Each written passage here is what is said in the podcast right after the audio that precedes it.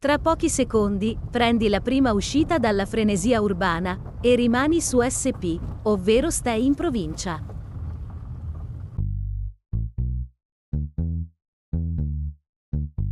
Bentornati o benvenuti alla sesta puntata della seconda stagione di SP, ovvero Stai in provincia. Il podcast che cerca di parlare della vita nei posti in cui se vedi un capanello di persone intorno a una piazza non stanno lì per comprare il nuovo iPhone 15, ma per vedere i nomi delle locandine funebri appena appese sulla bacheca di paese. un pochino delusi per non, essere, non aver trovato il proprio nome. Eh, esatto. Buonasera E- a tutti. E anche i morti li abbiamo scomodati. Tra un po' i santi. E qui con noi il nostro Alessio Ciancolini. Buonasera a tutti. E direi che anche a sto giro ti lascio a te l'onore e l'onere di presentare l'ospite. Presento l'ospite nonché mio, mio maestro, perché eh, di fatto è così. Non saprei neanche. È come, è come con la Mary, un elenco infinito: nuotatore provetto, canoista, autore di libri, de- corridore, non, non so cos'altro. Gigolò. Vabbè, non volevamo svelare Eh, tutte le tue vabbè. carte subito.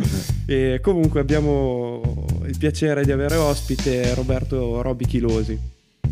Buonasera Robby. Buonasera. Bene, innanzitutto io volevo non ringraziarvi, ma lamentarmi del fatto che non ho trovato veline ad attendermi e eh, l'addetto al trucco ha fatto un lavoro sceno, io sono inguardabile, ragion- meno male che questa è una trasmissione radiofonica e nessuno vedrà la mia faccia perché per il lavoro che avete fatto voi veramente... Ma, ma io ti, ti avevo avvisato del fatto che non ci sarebbero state veline, ma al massimo io un pochino scollato. Poi No, tu no, cioè, no, eh, no, no, ta- no. Io se non ci sono donne non partecipo a nessun evento, questo sia... Cianco, avevi solo un lavoro da fare. detto, si chiedo scusa a tutti, la puntata Ecco. finisce qui. Finisce qui, arrivederci, grazie, me ne vado. Me ne vado. E allora, Robby, eh, tu sei, eh, come ha presentato il nostro Alessio, un eh, istruttore di rafting, hai praticamente girato il mondo in canoa, eh, tutti i cinque continenti, se non mi ricordo male. Sì, io ho fatto i cinque continenti, ho fatto 28 stati diversi, 315 fiumi, Wow. che possono sembrare tanti, ma non lo sono perché c'è qualcuno che ne ha fatti anche 1200. E sta cosa ti fa rosicare. Mi fa rosicare tantissimo, ovviamente, perché avrei voluto fare di più, però poi chiaramente si cresce e non si riesce più a viaggiare 365 al- giorni all'anno come potevo fare vent'anni fa e quindi poi un po' ho dovuto rallentare un pochino, poi diciamo sono numeri chiaramente, Mhm. però insomma mi interessava fare Le esperienze che ci sono dietro questi l'esperienza, numeri, l'esperienza certo. di questi numeri, sì. Ma com'è nata questa tua passione per, eh, eh, alla fine, proprio l'acqua? Perché... L'acqua, sì, infatti il- la base è l'acqua. Ok. Eh, io sono cresciuto tra la Liguria, Chiavari e Genova e Borgotaro nei weekend quando veniamo a trovare i parenti, quindi era o mare fiume, perché mio Mhm. papà mi portava o al mare o al fiume. Io, sono sempre, sono, io il primo ricordo che ho non è stato entusiasmante, però eh, a tanti praticamente probabilmente avrebbe fatto smettere di, di amare l'acqua, invece a me me l'ha fatta amare in maniera viscerale, io credo boh, due anni a Cavi di Lavagna con eh, mia mamma e mia nonna sulla spiaggia, io mi- entro in acqua col salvagente, il salvagente si buca, io mi ricordo la colonna d'acqua sopra di me, chiaramente dopo 10 secondi c'erano 50 bagnini, mamma, tutti quanti a recuperarmi, io invece da questa cosa sono, sono uscito evidentemente con le, branchie e quindi poi io come, sempre stato al mare a nuotare, scappavo nell'acqua proprio da bimbo anche quando non, eh, i miei non- non mi controllavano eh, e poi nell'88 ho scoperto la canoa e lì è stato proprio neanche un colpo di fulmine, proprio l'amore della mia vita praticamente. Perché mi raccontavi che c'era già un gruppo storico. Ma più che Borgotare, io ho cominciato ad andare in canoa diciamo un po' casualmente, nel senso che vabbè, ok, da, da ragazzino negli anni 70 vedevo eh, la Maratona del Taro, che era la gara che si organizzava a Borgotaro, la gara più lunga del mondo, partiva da Borgotaro, arrivava a Fornovo ed era un evento internazionale fino all'81 perché poi il livello del fiume non è stato più tale da poter garantire la discesa, l'organizzazione e quindi la discesa. Quindi già le canoe insomma erano un po' una cosa che mi, mi- mi piaceva poi l'idea del fiume. Poi io, essendo molto appassionato di fotografia e di uccelli, quelli che volano, eh, eh, Stavo adesso pensando ai pinguini, Adesso io ho detto perché andavo- stavo... no. Ero, andavo, avevo, bisogno di un mezzo per avvicinarmi alla laguna di Orbetello per fare le foto più da vicino ai fenicotteri. Ho detto perché non la canoa? Ho comprato la canoa da un bedoniese, Vincenzo Alchini, Oh. e lì ho cominciato a pagaiare al mare, laguna, così. E poi ho detto perché Quindi non la tua prima canoa? canoa di- di- era di Vince. Di Vincenzo, sì. Era una prima canoa bedoniese. Prima cadeva vedese, sì. Ricordo che ero venuto apposta da Grosseto a prendermela per, per poi il giorno dopo subito, con eh, materiale improbabile, il kiwi, una muta che sembrava di cartone, cioè, quando poi me Cioè che in la confronto il mio casco che uno No, è- cioè, io non avevo neanche il casco, avevo il- la fascetta per i capelli. follia. Eh, Sì, sì. Beh, penso che comunque anche il, ehm, l'abbigliamento tecnico era molto diverso. Erano molto diversi. Veramente adesso quando dico la muta di cartone era perché il neoprene, cioè il materiale di cui sono fatte le mute, allora era proprio, sembrava di, met- sembrava di metterti un, un cartone addosso. ecco. Mhm. Invece adesso sono super morbidi, bifoderati, tutto quello che vuoi, quindi è tutto cambiato. Però allora poi ho anche pochissimi soldi, quindi si, si prendeva quel che... Ho avuto le prime quello volte che non c'avevo neanche, le prime volte andavo con... Io per fortuna non soffro freddo, andavo comunque con eh, pantaloni della tuta. Eh, vedi, a me prendevi per il culo e giravo con quella, con la sit on i top. tempi sono cambiati. e, e poi invece tutto è cambiato quando la trasmissione Jonathan Dimensione Avventura che c'era negli anni 80, prima su Copper Capodista, poi su Italia 1, condotta da Ambrogio Fogar, io vedo Emanuele Bernascoli e Francesco Balducci, due canoisti, tra virgolette, estremi italiani, i due più forti in- più o meno in quel momento, comunque eh, piuttosto di grido, e in questa trasmissione loro eh, esponevano i loro viaggi in Cile, con bellissimi filmati, in Costa Rica. Io ho detto no, questo è il mio sport. E da lì è proprio partita la vena. Gli uccelli me li sono scordati, ho preferito eh, le passere. e, e inve- da lì proprio mi sono gettato a capofitto ottenendo dei risultati, quindi poi è stato tutto un po' un seguire. Poi a un certo punto io ero anche dipendente pubblico e nel 94 quando ho capito che facendo la guida rafting sarei riuscito, facendo la guida rafting in quattro mesi sarei riuscito a gestirmi poi per il resto dell'anno in giro per il mondo, in paesi del terzo mondo chiaramente e anche con qualche sponsorizzazione che per fortuna era arrivata e ho cominciato a girare il mondo in canoa insomma ecco. Hai Prima- rinunciato al posto fisso. sì, ho rinunciato al posto fisso. Wow. Cioè, un Eh, che ma senza, lo rifarei, lo rifarei. Cioè, che que- questa, questa è vera- veramente l'impresa estrema. Questa era l'idea estrema, infatti non era stata molto gradita in famiglia, diciamo, ecco, mettiamola così. E- Anche perché erano anni comunque diversi. erano c'era anni- forse si, anche trovava, si trovava tanti, almeno qua in provincia da noi trovavi lavoro, cioè tu andavi a fare domanda in pianura, quattro domande, ti chiamavano entro due giorni, ti chiamavano almeno in tre, era diverso, per quello io non avevo, poi no, comunque io non ci pensavo, per me da quel momento la parola lavoro è diventata tabù per una decina d'anni, finché non ho avuto una figlia. Proprio non potevo neanche sentirlo nominare, la parola lavoro mi faceva venire il mal di pancia. Ecco, Quindi, tramite, quindi facevi stagionale, poi Facevo lo stagionale perché facendo la guida rafting comunque si, guadagna- si guadagnava bene, si guadagna tuttora bene e, e poi il resto dell'anno facevo, non so, magari facevo un, un po' in Africa sullo Zambesi, un po' in Nepal, eh, giravo. Ecco. Poi più che fare la guida rafting, a me la guida rafting la facevo in Italia e la facevo all'estero quando finivo i soldi e quindi allora cercavo di tirare su qualcosa per mangiare, se no andavo in canoa. E la tua prima esperienza all'estero, il tuo primo fiume estero? Ti ricordi In Francia, alla Ghisanne, sì. Ok. Eh, mi ricordo con due borgotaresi, Giuseppe Capella e Stefano Vietti, eravamo andati e anche Stefano del Chiappo. Invece la prima internazionale è stato il Cile, una spedizione organizzata eh, con quello che allora, quello sì, allora era il canoista probabilmente al mondo più forte, italiano di Padova. Eh, è stata una bellissima esperienza dal punto di vista tecnico, eh, canoistico, e paesaggistico, meno dal punto di vista umano perché con lui ho avuto degli scontri veramente campali. Da lì ho deciso di viaggiare da solo Ah, ok. e principalmente da solo. Ho fatto dei viaggi con altre persone, per esempio Ivan Foglia di Borgotaro una persona con la quale viaggerei anche domani ancora, domani mattina, o Matteo Galimberti di Milano, che è uno dei miei migliori amici, mio fratello, io lo chiamo fratello. E, ecco, diversamente, anche vista l'ultima esperienza in Bolivia l'anno scorso con la mia ex compagna, eh, direi che preferisco evitare. Quest'anno andrò in Colombia da solo. Qua lo dici. E qua lo Cioè, abbiamo No, no, abbiamo da testimonianza. Assolutamente. Cioè, Segniamo- L'anno scorso ulteriore Eh, qui c'è la prova Qua c'è la audio. prova audio, la eh. Tagliatemi un dito o peggio.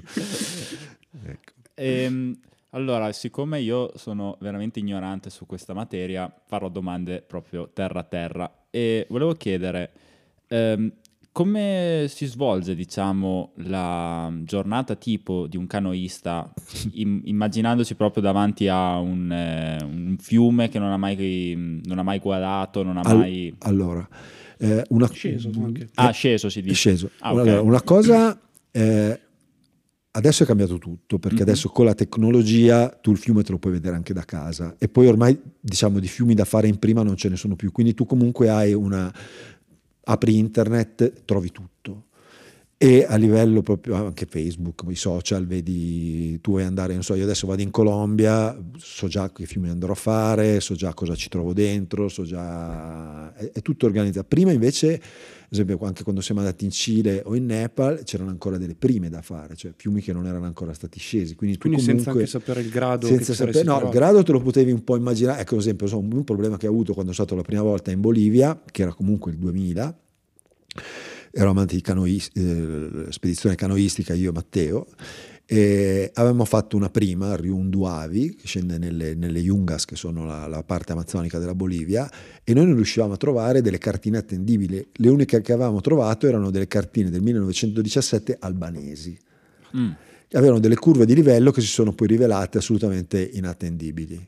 E infatti abbiamo avuto un sacco di problemi, anche lì poi abbiamo avuto problemi con i serpenti, perché c'era nell'Amazzonia c'erano i serpenti, noi diciamo sì, qualche biscetta, invece no, Un'anaconda. invece no, invece abbiamo rischiato di lasciarci le penne per dei serpenti più che per il fiume. So in Nepal quando ho fatto la prima del eh, ho fatto la prima solitaria del Tamur, che è il fiume che scende dal Kacenjunga, che è il terzo 8000, da solo eh, sono risalito col portatore, ho ho quasi visto tutto il fiume dal sentiero tranne una gola. Ho detto, boh, cosa vuoi che ci sia lì dentro? L'unica che non ho vista.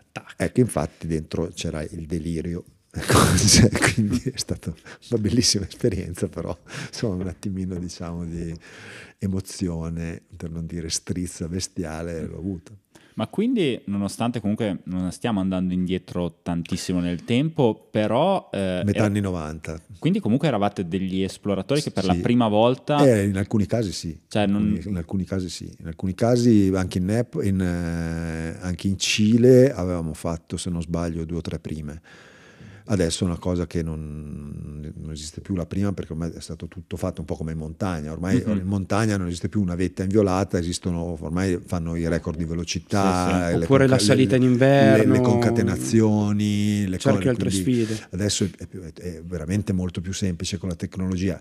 Prima, non so, eh, poi se trovavi nei, avevi dei problemi, non, so, io mi ricordo il primo satellitare l'abbiamo usato in Tasmania, quando siamo andati a fare il Franklin Liver in dieci giorni, eravamo sperduti, eh, era comunque una, un, un- un contenitore stagno che tra tutto pesava 5 kg. Wow. Adesso il cellulare. Eh, Come faceva a starci dentro alla eh, no, canoa? non è, faceva, faceva. Cioè, infatti poi un problema che, che hai quando fai fiumi di più giorni è quello di dover stivare le cose, cioè nel senso che eh, chiaramente ti devi portare il mangiare dietro perché devi essere autosufficiente Mhm. nella maggior parte dei casi, quindi eh, continui a togliere, a togliere, a togliere, perché poi sai che comunque la sera ti verrà una fame che tu non riuscirai mai a saziare e, sacrifichi tutto, ma veramente tutto, in favore poi del cibo. Quando non riesci a procurarti, so, io per fortuna so pescare a mano, a me prendevano in giro, non so, anche in Cile vado a pescare a mano, mi dicono, ah sì, cosa fai? Gli metti il sale sulla coda, e qua era una pratica che fin da bambini facevamo, adesso Mhm. si va nel penale, in Cile no. Vedi E le tue origini provinciali che ti hanno, ti hanno salvato. Ti hanno salvato sì. in giro per so, il eh, mondo. La, la- la cosa che io ho sempre patito di più nei river trip, cioè i, i fiumi dove stai dentro più di un giorno, è la fame.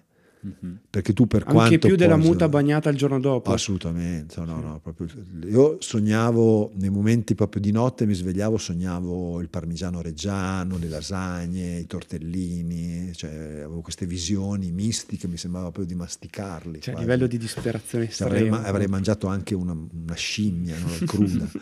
ecco, quindi ti portavi, non so, mi ricordo quando ho fatto il Sankosi in Nepal, eh, per sette giorni mi sono portato un, da- dall'Italia, me l'ho portato sotto vuoto un, un panforte Mhm. e ne mangiavo una fettina che io me ne sarei, man- me ne sarei mangiati Cioè, il pan, il pan di via degli insieme. elfi, praticamente, il Signore Sì, degli Anelli. sì. Incredibile. E quindi quello è sempre stato un po'... però nulla toglie al fatto che poi vivi delle esperienze meravigliose, ecco, con tutta poi la, la- la paura anche che puoi avere quando fai certe cose, perché se poi io eh, ho fatto molte solitarie, a me la, la solitaria è la cosa che piace di più, però a volte la solitaria la paghi, nel senso che non hai nessuno la sera con cui confrontarti, se hai paura, Mhm. è chiaro che non puoi fare errori perché sennò resti lì. Non c'è nessuno che ti tira nessuno. su. Non puoi neanche, forse, come diceva Walter Bonatti, condividere la paura. No, è quello, infatti. Eh, a volte la condivisione della paura, per esempio, a me non piace andare con persone ansiose, no? Mhm. chiaramente, perché eh, io non mi faccio influenzare,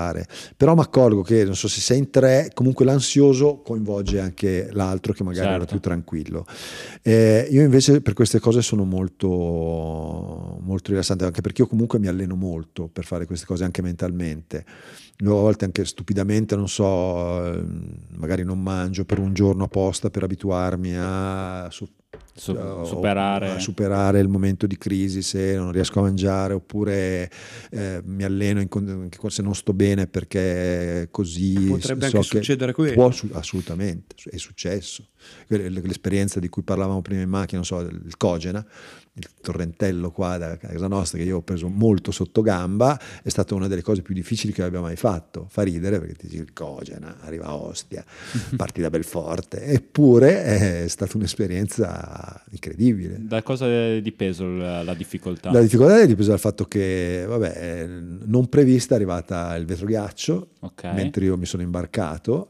Non previsto è stato che io il fiume l'avevo risalito da Ostia per un po', non abbastanza, Tralasciando tralasciando i primi 500 metri dove c'era la, la frana. Che sarà mai? Sarà mai che è il delirio. Poi col vetroghiaccio praticamente eh, pioveva e la canoa diventava un... un un ovetto di, di ghiaccio, dovevo continuamente rompere, la canoa, rompere il ghiaccio sulla canoa. E io dovevo quindi anche bypassare, trasbordare, in termine tecnico, questa, que- queste rapide di questa, di questa gola, di questa frana, eh, neanche rimanendo sulla frana perché la frana stava venendo giù anche in quel momento, cioè rotolavano sassi, ma dovevo passare, salire oltre e poi passare in una selva veramente, mi sembra di essere un cinghiale con una canoa assolutamente ingestibile perché ti ripeto eh, non, non si stava in piedi ecco. E, quella che doveva essere una discesetta che io avevo considerato ma sì ci metterò 35-40 minuti eh, penso di averci messo 4 ore Wow. perdendo la pagaia quindi dovendo poi scendere a nuoto dovendo tornare poi sul giorno dopo poi quando sono arrivato a Ostia naturalmente il vetroghiaccio si è virato in neve e ovviamente la, la macchina io ce l'avevo Noi tutto questo lo seguivamo perché faceva le live su Facebook. non so se ti No. ricordi. No, ho fatta una di live Cioè- prima che arrivasse il vetroghiaccio, che mi veniva da ridere per la situazione. E quindi poi c'eravamo poi a me casa scatta, che- mi, mi scatta proprio la, la, la, cioè la, stupidera. Anche quando sono lì, poi ecco, per fortuna diciamo che non mi scoraggio mai, se vuoi è un po' la mia forza. E, e dico, beh, ma cioè, sono un coglione, è giusto che anche muoia da coglione. cioè, E che gli altri lo che gli sappiano. altri lo sappiano. Ecco, no, a me non piace prendermi sul serio e né ho mai sopportato eh, quelli che si prendono troppo sul serio. Io ho un approccio diverso anche allo sport, quindi Più profano. Molto più profano. Sì. Infatti non andavo d'accordo con eh, il guru perché lui invece aveva una- proprio santificava ogni cosa, io no. Io solo una cosa santa che è la seconda passione più importante della mia vita. Che hai già citato. Che ho già citato, e non sto a citarla adesso, però ecco quella, ecco, veramente, a quella mi inchino, il resto no. Io invece volevo, volevo fare una, un attimino, perché siamo partiti subito col focus eh, sulla, sulla Sì. canoa, sull'avventura in canoa. Eh, volevo fare un attimino un uno zoom indietro. E, mm, perché una, una, cosa che interessava anche a me personalmente. Eh, ho notato comunque che, proprio in prima persona, che comunque c'è un, tendenzialmente c'è un filo conduttore tra chi pratica canoa, ti capita spesso anche di comunque due ferrate le fai, fai due, probabilmente un po' all'arrampicata ti ci approcci. Mm-hmm. Um, si condivide anche un po' un certo tipo di stile di vita, un certo tipo di approccio anche secondo me mentale alla, a parte i canoisti da, eh, da canale, quelli, quelli sono, un'altra, sono una cosa a parte. Però tendenzialmente ho notato, mi, mi, sono proprio trovato molto a mio agio, ho detto cavolo, questa è gente che parla la mia, la mia lingua, che vive un pochino come il mio approccio. Mm, secondo te è dovuto al fatto che sono sport di nicchia? oppure dal fatto che comunque probabilmente ci sono gli altri sport, eh, magari come per esempio può essere un calcio, il basket, ci sono dietro più, anche più interessi economici e quindi chiaramente dove, dove c'è il soldo tende anche un pochino a contaminare le cose o proprio o for- io un'altra mh, ipotesi che mi sono dato è quella del, del, fatto di comunque di condividere un certo tipo di natura eh, in una maniera molto, molto vicina, molto intima. Secondo te? Secondo me molto dipende anche dal fattore rischio. No. E, mm. Negli sport di situazione dove quando tu scendi anche con altri l'esperienza di ieri, dove ti affidi anche a un'altra persona per l'assistenza, come anche nell'arrampicata, comunque condividi cose e hai un approccio diverso proprio anche alla gestione della paura, alla gestione della, della salita, nel caso dell'arrampicata o rampinismo, della discesa, e comunque fa tutto, se tu vivi bene lo sport, fa tutto parte di una preparazione generale, per esempio io ogni tanto arrampico, mi piacerebbe farlo di più, però poi alla fine preferisco stare nell'acqua, però l'arrampicata l'arrampicata a me ha aiutato molto nei primi anni 90 per imparare a darmi un autocontrollo. Nell'arrampicata ancora più che la canoa non puoi sbagliare eh, le manovre di corda perché sennò muori mm-hmm. tu o muore l'altro. Ancora, sì, forse ancora peggio. Peggio perché in canoa se ti ribalti, eh, tu, voglio dire, 9 volte su 10 ti va bene, 99 volte su 100 ti va bene perché fai il bagno, eh, in arrampicata se tu cadi da 10 metri e nessuno tiene la corda muori. È come il volo che col paracadute puoi farlo una volta senza. Sì, sì buona, buona, prima, cioè, esatto. cioè, è morto a prima, al primo colpo. E quindi questo secondo me in questo tipo di sport, eh, sport all'aria aperta, sicuramente... Se, il fattore rischio accomuna molto e si parla, tende un po' a parlare la stessa lingua. In canoa poi c'è una, una, brutta abitudine che per fortuna non c'è in altri sport di situazione che è quella che si parla sempre di morti. Mm. È vero.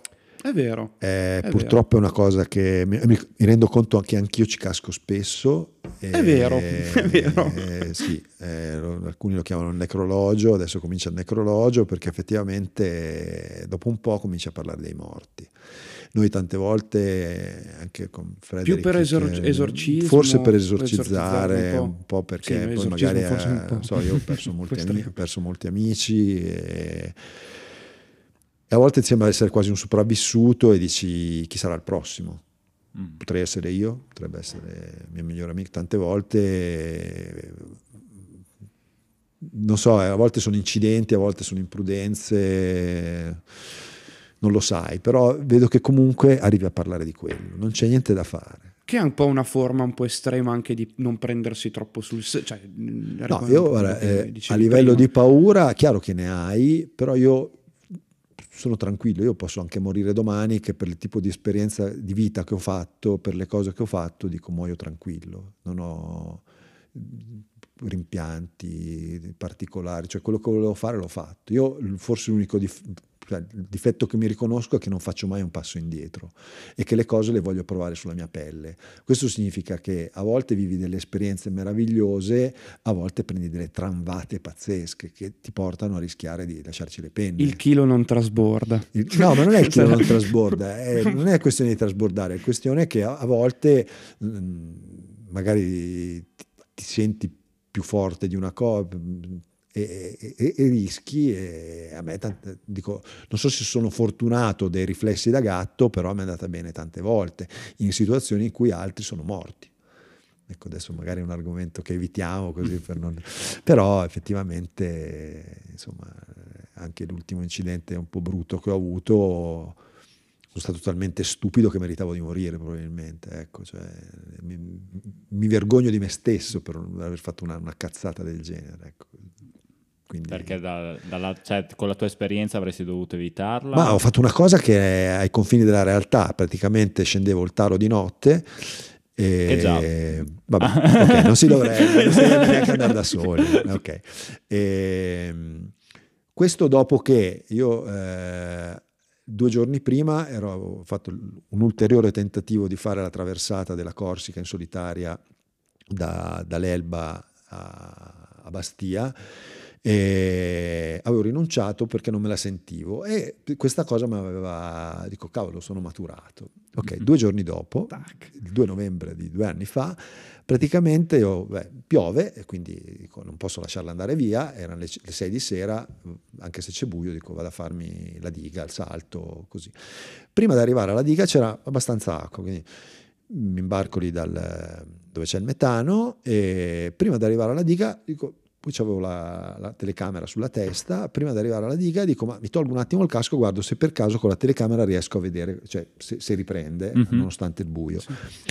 Senza considerare che il fiume lì fa una curva e senza considerare che in questa curva io non avevo notato che c'era un tronco sotto il quale io sono finito col casco in mano. Cazzo, porca troia. E praticamente ho dovuto stappare perché sono finito proprio sotto il tronco con la canoa, cioè stappare significa che sono dovuto uscire dalla canoa ah, okay. e quindi mi sono fatto il salto della diga te- cercando di tenere la canoa a nuoto e sono finito sotto un tronco che c'era dopo la diga e gli ho detto ci sono perché mi si è incastrato il parasputice cioè il gonnellino mi si è incastrato in un ramo sono uscito non so come mi fuori mi sono comunque rotto un piede e ho perso le scarpe quindi questo poi non lo sapevo sì questa è bellissima e è la più recente insomma.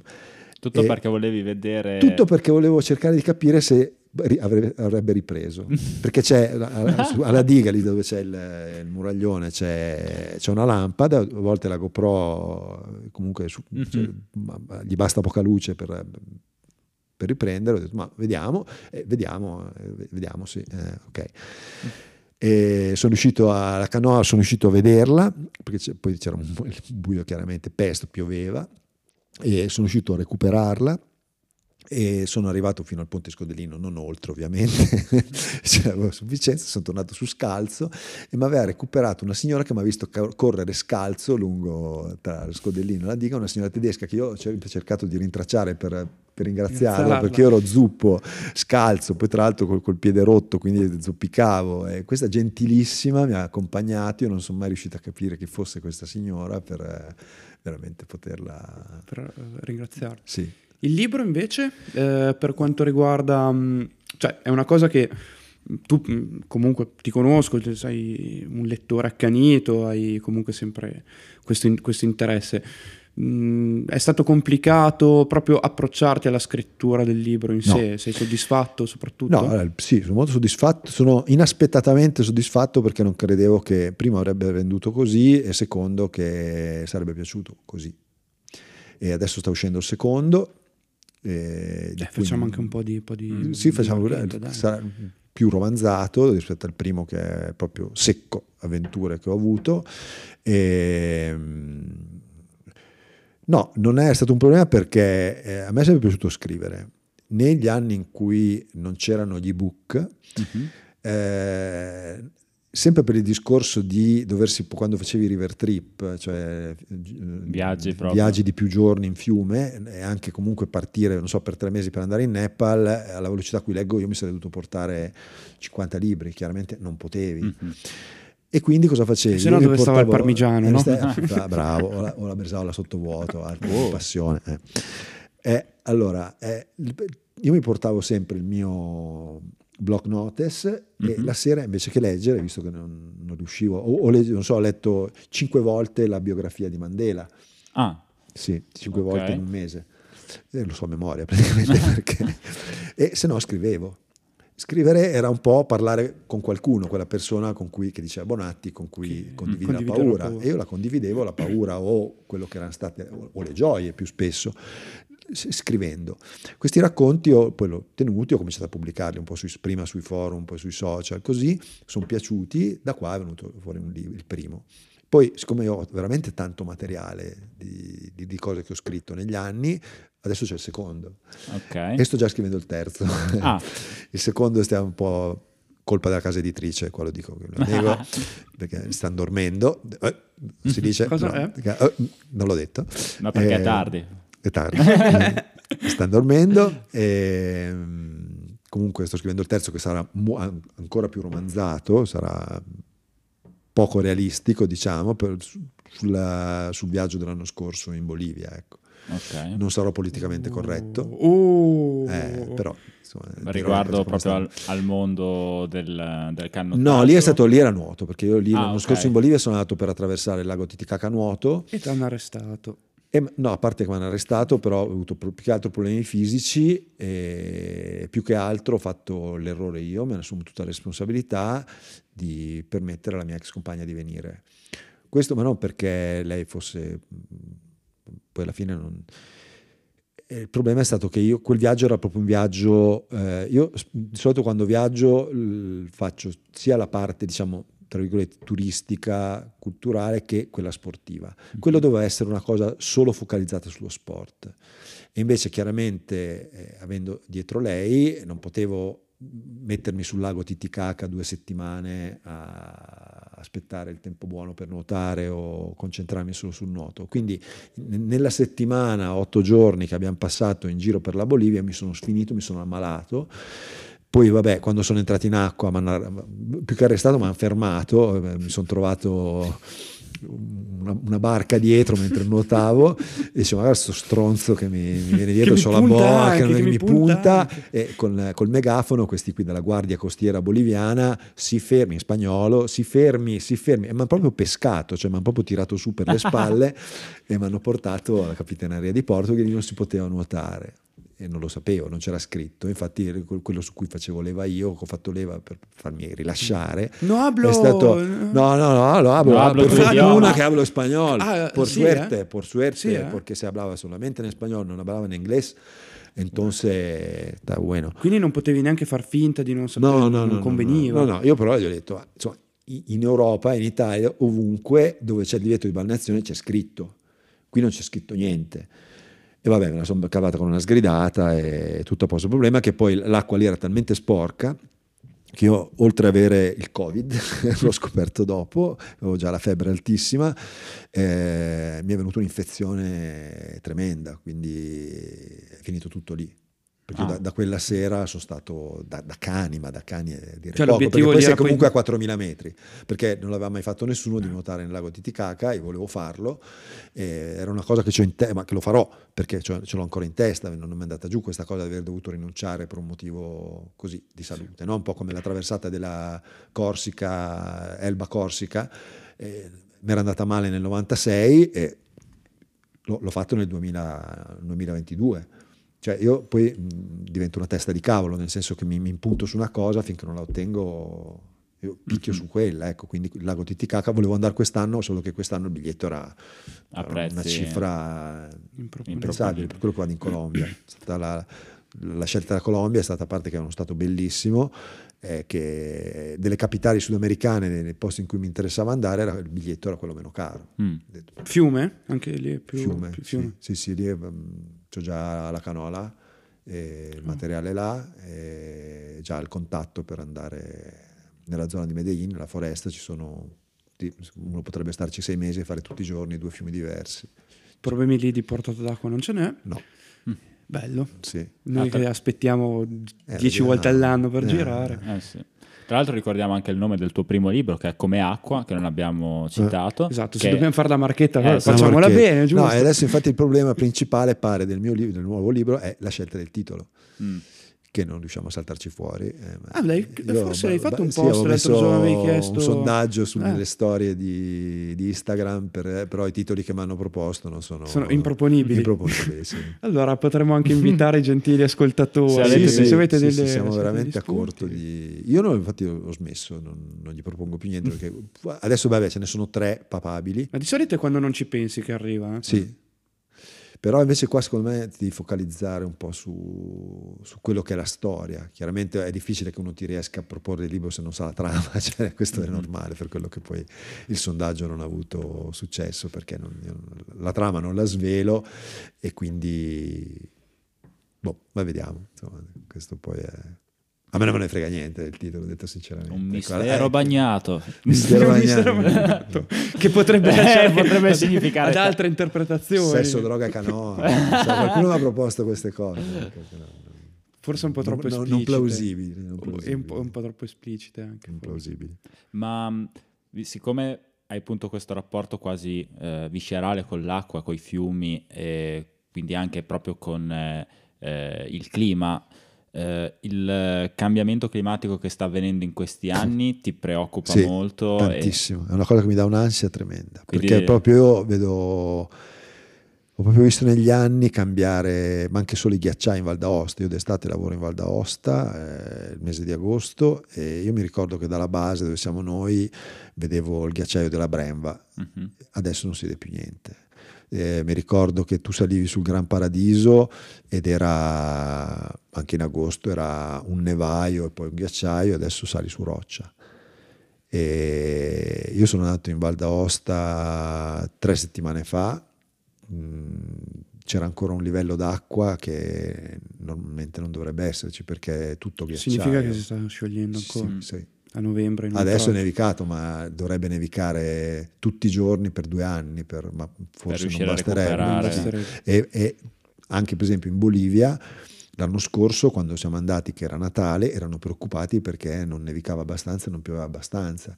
E anche quest'anno hanno problemi di approvvigionamento idrico e ci sono le Andeli. Madonna. Il livello del, del Rio dell'Amazzoni non è mai stato basso come fino a 20 giorni fa.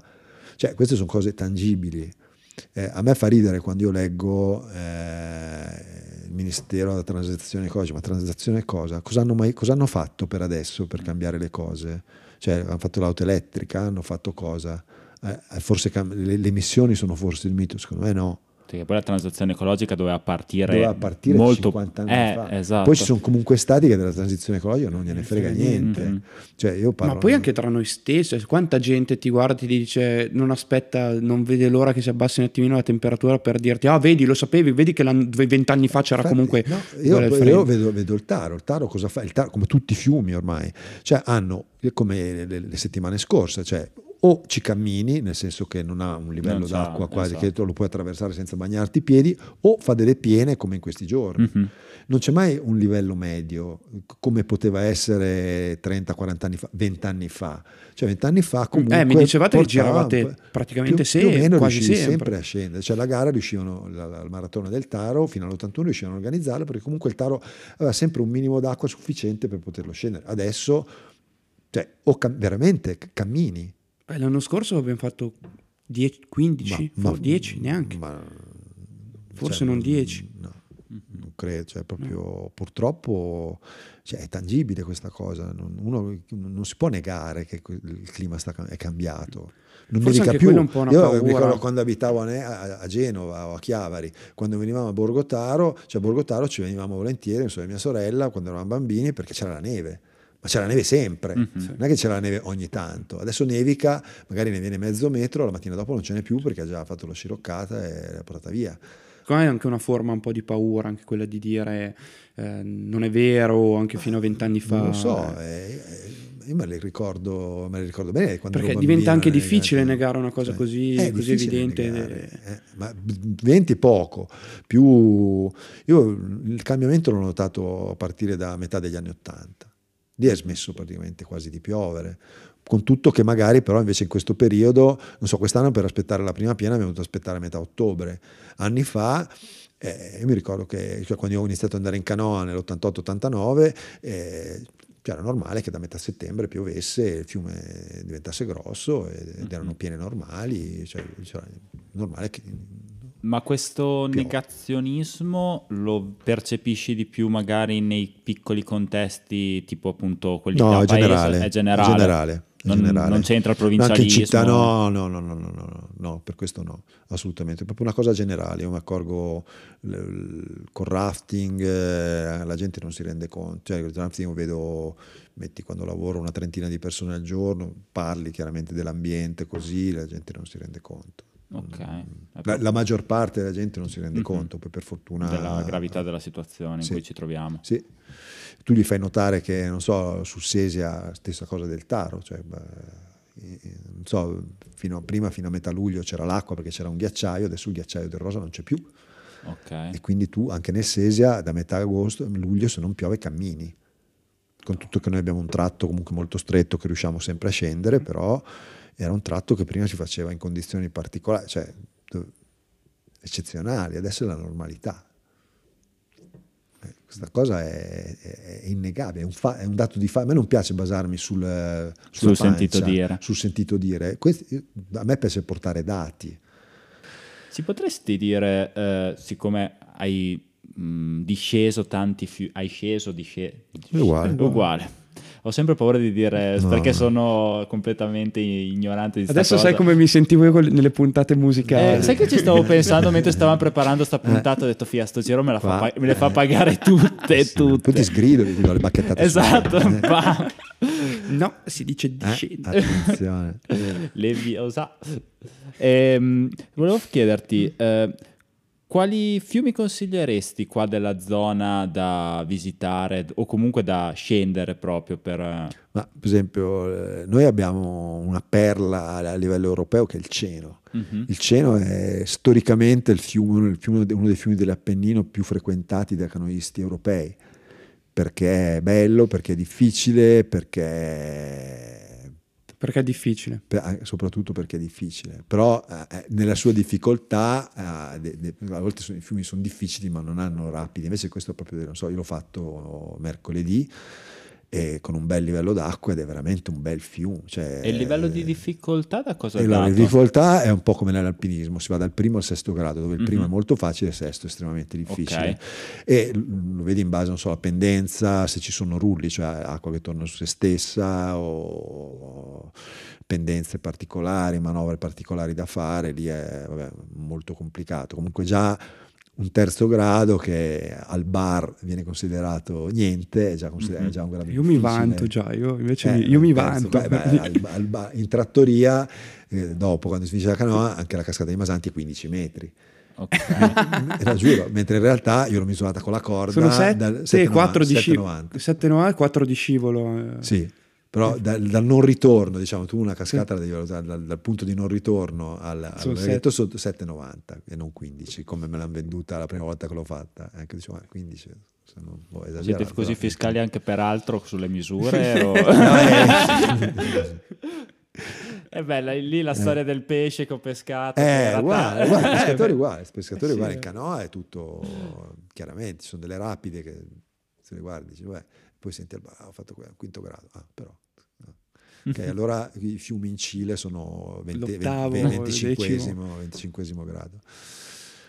Poi alla fine ho notato proprio che chi, chi si diverte di più, alla fine non gliene frega niente del grado. Cioè ci No. sono persone che restano fisse, No, costanti sul devi terzo, averlo, quarto e si devi- divertono. Ma, ma non è una questione, non è che io consideri, non so, un canoista che vale meno se non fa un quinto grado, assolutamente. Cioè, tu fai una scelta, tra l'altro andare su gradi difficili comporta rischi, Mhm. rischi anche elevati, rischi di lasciarci le penne, quindi uno può tranquillamente dedicarsi al terzo quarto grado, che sono gradi già onesti, come dire, nulla toglie. Cioè, ma se uno anche vuole andare solo in mare, ma io, cioè, il, discorso è che tanta gente, io mi rendo conto che quando tu parli, magari sanno che hai fatto certe cose, cioè tendono a volerti, non so, dimostrare qualcosa come se io, non so, li giudicassi in Sì, in base, base alle cose al- che...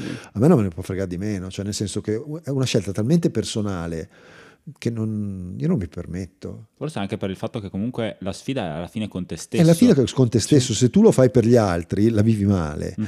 E, e poi la vivi male anche con te stesso perché certe volte lo vedi che c'è gente che si forza, ma che si, si forza veramente tanto e, e- che poi non gode de- della cosa che ha fatto perché poi l'ha avuto troppa paura. Mhm. E quindi dico, ma statene tranquillamente, più umilmente su un grado un po' più basso e ti- così ti, ti godi più. Che è una cosa un po' provinciale, eh, sta qua, del Sì. voler Però, dimostrare... Guarda, la canoa comunque è uno sport molto provinciale. eh. Purtroppo vedo che penso anche un po' come l'arrampicato, comunque gli sport dove ci sono appunto i gradi, quindi Ok. una cosa che ti dà un po' una misura, cioè, come dire io ho fatto un sesto grado e tu no. Mhm. nella, non so, nell'arrampicata o il 9, adesso non so cosa, però Però poi al contrario, cioè eh, io la, la- la vivo con, è una forbice secondo me ampissima, perché da un, da un lato c'è questa cosa che, che è vera, l'ho percepita, dall'altro però per esempio mi è capitato sia in canoa con gente come te, gente, cioè io sull'Imentra ero di fianco a Michele Ramazza, cioè, ragazzi eh, parliamo mica di Noccioline, mica di eh. noccioline. Il In arra- grande irreprensibile Michele Rama- che sarebbe, sapevo- scusate, No, è un- Michele Ramazza è il canoista italiano più vincente all'estero di sempre ed è, ed è- Fortissimo. ed è fortissimo. Ci sono sceso in canoa l'altro ieri, eh, vabbè, un bel po' più giovane di me, però è veramente bravo. Cioè, io i suoi consigli e i video di Michele Ramazza su No, YouTube. così anche dire per come- chi come me non No, ne no, sa no, no, nulla, no, che no, ci ascolta, sono, sa... sono i canoisti di riferimento. Ok, eh, quindi non stiamo parlando Le nuove proprio- generazioni, cioè ormai ok. vabbè, lui di nuova generazione mica tanto, perché comunque è, è tanti anni che c'è, però diciamo che comunque è uno famoso anche a livello internazionale, quindi comunque Mhm. uno veramente forte.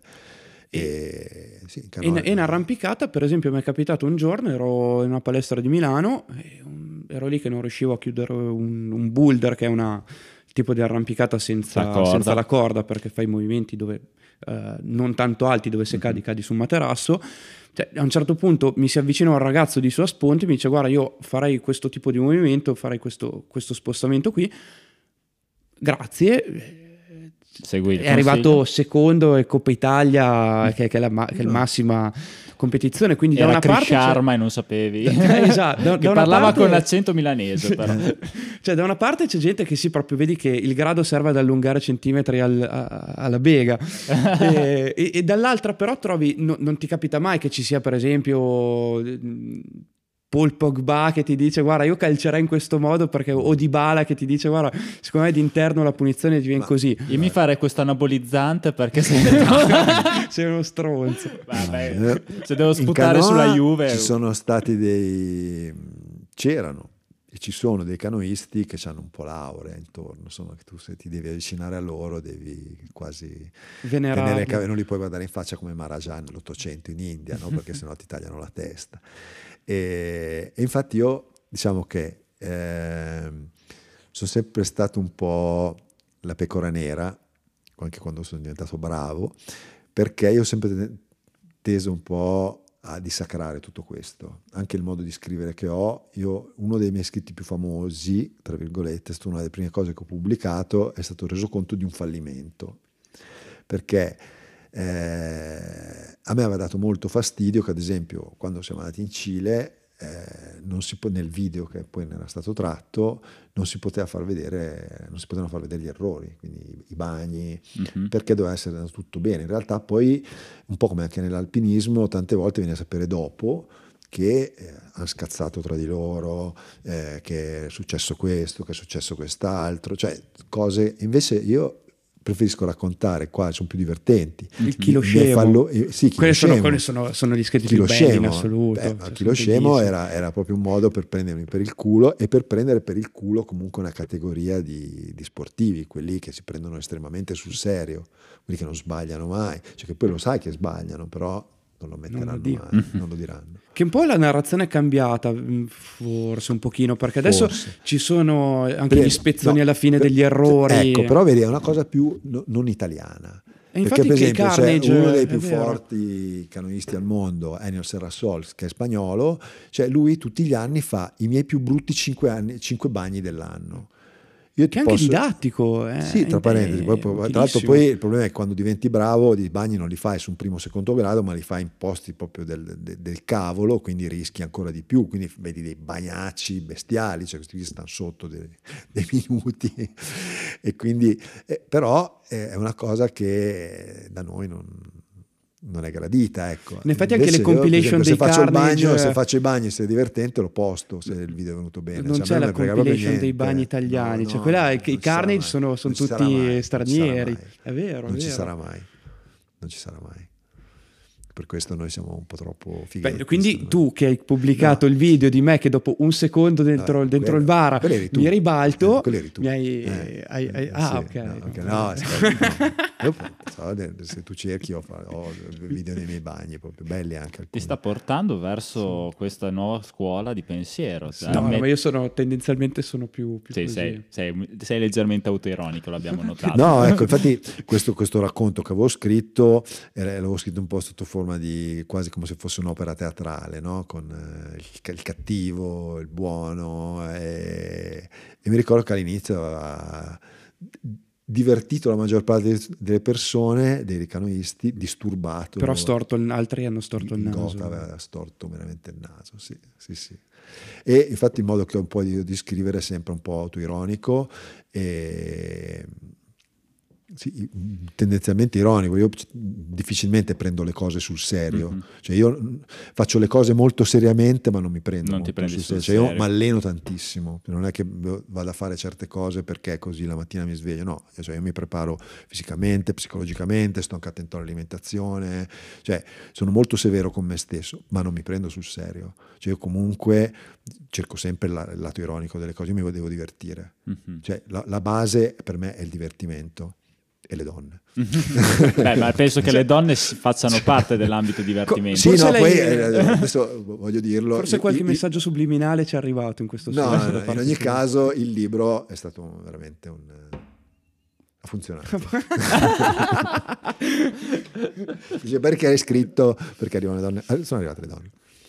Infatti c'era la, la, domanda mentre venivamo su era eh. cucchi più, rimorchi più lo sportivo o, no, o lo eh, scrittore? No, infatti anni fa cuccavo più come sportivo, adesso sono vecchio. allora Giochi la carta dell'intellettuale. Sì, dell'uomo saggio. Dell'uomo saggio, ecco, soprattutto saggio, sì, è famoso.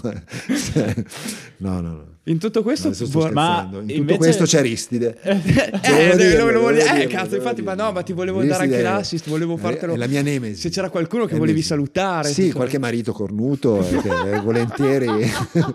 Abbiamo alzato l'asticella. No, no, eh, beh, perché insomma, io, io sono convinto che la monogamia dovrebbe essere un reato. ma, cioè, proprio, ma, ma, ma giuro. Cioè, per me la monogamia non esiste cioè non deve esistere, è sbagliato, è un retaggio cattolico, è una cosa che non, non ha senso, mm. non ce l'ha per me almeno. E, e, il problema è che poi mediamente tutti i mariti o i fidanzati sono gelosi, e alcuni sono un po' cattivelli. Tintino vendicativi. No, sì, ma poi vendicativi anche un po' in maniera perfida. Non è che uno prende da due sberle. Sì, no, no, delle infamate, no, proprio infamate, veramente. Sì, sì, veramente lettere anonime al lavoro, oppure magari che mandano qualcuno che simula un, uh, un, incidente, un, incidente, in rafting, di modo che poi ti possa denunciare. E tutto questo l'ha fatto questo Ristide? Sì. Ah, sì, Vabbè. Io sono convinto, la lettera anonima sono sicuro. Voi non potete e, vedere, ma brillano gli occhi no, di questo la, uomo mentre sì, lo dice. Sì, sì, sì, è lui, è lui, è lui. Io voglio, voglio, voglio, essere sicuro, che, cioè, voglio essere, devo essere convinto che sia lui. E quindi sì, lui è, vabbè, lui è un caso particolare, anche patologico. Eh, non ha neanche ragione, però vabbè, convinto di certe cose, si tenga pure le sue convinzioni non mi rompe i coglioni. Però, Ma è un rivale a livello di rafting o solo a livello di donne? No, no, no, no, donne, donne. Solo donne. No, no, no, no, lui è convinto che io vada con sua moglie. Ah. e quindi fa di tutto per eh, tagliarmelo, non lo so cosa vuole fare. cioè. Però tu neghi questa cosa. Sì, della... assolutamente. Ok. No, beh, anche quella della, dell'ultimo infortunio finto è stata... Ma quella è stata... Beh, tu pensa che, vabbè, c'è stato questo, questo, episodio di questo tipo che millanta un incidente e poi eh, noi abbiamo tutte le assicurazioni o tutti i brevetti possibili e immaginabili, quindi sono, sono tutelato. Però, insomma, Ma mentre stavi tipo facendo, sì, facendo rafting, rafting, lui si è buttato in acqua di fatto e, e, poi ha, millantato, veramente millantato, perché poi ha continuato la discesa, perché nel momento in cui lui è tornato su io l'ho recuperato, lui è caduto, io l'ho subito recuperato. E poi giocava calcetto, mi hai detto. Esatto, ecco. Io insomma, comunque subito gli ho detto, guarda, siccome il Sesia ha, alla strada vicinissima e tra l'altro lì per fortuna c'era il fotografo, quello che segue le, la discesa e fa le foto, quindi c'è tutto ripreso. Mhm. Io poi, appena lui è tornato sul gommone, ho fermato il gommone e ho detto, guarda, se vuoi ti faccio, chiamiamo l'ambulanza o chiamo l'autista, quello che vuoi, non abbiamo l'obbligo del cellulare sul, sul gommone per emergenza e ti fai vedere la spalla, che lui diceva, mi fa male la spalla, fa, no, no, continuo, Insomma, continua, eh, rompendo i coglioni che aveva già rotti prima, era palesemente già mal disposto nei miei confronti. Mhm. Stava cercando il... Sì, sì, proprio il pretesto. Ok. E quando siamo arrivati in base, io alla mia titolare ho fatto presente che questo ragazzo si era fatto male, ho detto, lo, lo facciamo, e anche a lui gli ho detto, ti- ti- o chiamiamo l'ambulanza, ecco le campane. Esatto. O, o ti facciamo portare, a, o ti facciamo portare eh, a Borgosesia in ospedale. No, no, no, no, no. E questo si è messo tranquillamente a giocare a calcetto. E io allora ho fatto notare alla mia titolare, guarda che questo, cioè, ha detto che si è fatto male, basta giocando a calcetto. E dal lunedì, perché questo è successo il sabato, dal lunedì questa ha cominciato una guerra contro di me veramente incredibile, ma proprio sul personale è andata. Tant'è vero che la mia titolare mi chiama al pomeriggio e mi dice, ma tu ultimamente hai tradito qualcuno? Io in ordine cronologico o, Alfabetico? o alfabetico, come la vuoi. No, scherzo, però mi ha detto perché questo ce l'ha con te. Questo non, non sembra neanche che voglia il rimborso, questo ti vuol proprio rovinare. Ma tu non l'avevi mai vista questa mai persona? vista persona. Lui però può avermi visto perché io sono molto social e quell'altro naturalmente lo sa, mi controlla continuamente e secondo me non- era tutta farina del suo sacco. Gli è andata male perché evidentemente poi non si era, cioè fatto niente perché poi non è riuscito a produrre un certificato medico, quindi io, io l'avrei querelato Mhm. per le cose che ha detto, perché a me sono state girate le mail che lui ha scritto, ha scritto delle cose ignobili, proprio che vanno contro la, la mia professionalità, anche, anche umanità. Anche la tua etica Sì. lavorativa, quindi. Etica lavorativa, ma anche proprio etica personale di vita, Mhm. cioè io non, non- non l'ho lasciato lì, anzi io la- la- cioè, da, da subito avrei preferito che uscisse. E io l'avrei querelato, la mia titolare ha insistito di no e non l'abbiamo fatto, però ripeto, si è risolto in nulla, ma questo secondo me non, non era farina del suo sacco. Era ecco. stato- Era un mandante, dici? Era- lui No, era c'era il sicario. era il sicario. Ah, era il sicario Lui era il sicario, sì. Del, del mandante. Sì, sì, sì, secondo me sì. Quindi capi- una vita piena comunque. Sì, molto. Io avevo una curiosità per il Bollorezzo, quindi a parte questo, quest'ultimo capitolo che, che- che ha No, poco a che fare, cancelliamolo, che poco a che fare con l'acqua. Cancelliamolo. Ti, ti è venuta voglia di, di provare? Ti ha affascinato il discorso, Io, il cioè- discorso canoa, il discorso rafting? Giuro che non parlo di morti. no, no, ma quello è il meno. Io, cioè, a me è uno sport che mi ha sempre affascinato molto, ma io devo essere sincero con i miei limiti e io soffro, il ma- cioè, io soffro mal di mare. E quindi sarebbe proprio lo, lo sport Ma- meno adatto per me, probabilmente. A me è successo solo una volta di- l'anno scorso di portare una persona anche in mare, perché la canoa comunque, anch'io soffro un po' mal di mare in mare, però con imbarcazioni grandi.